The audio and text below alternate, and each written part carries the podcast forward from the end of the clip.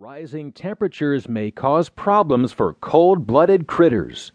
By Sarah Zielinski from Science News Magazine, May 23, 2015.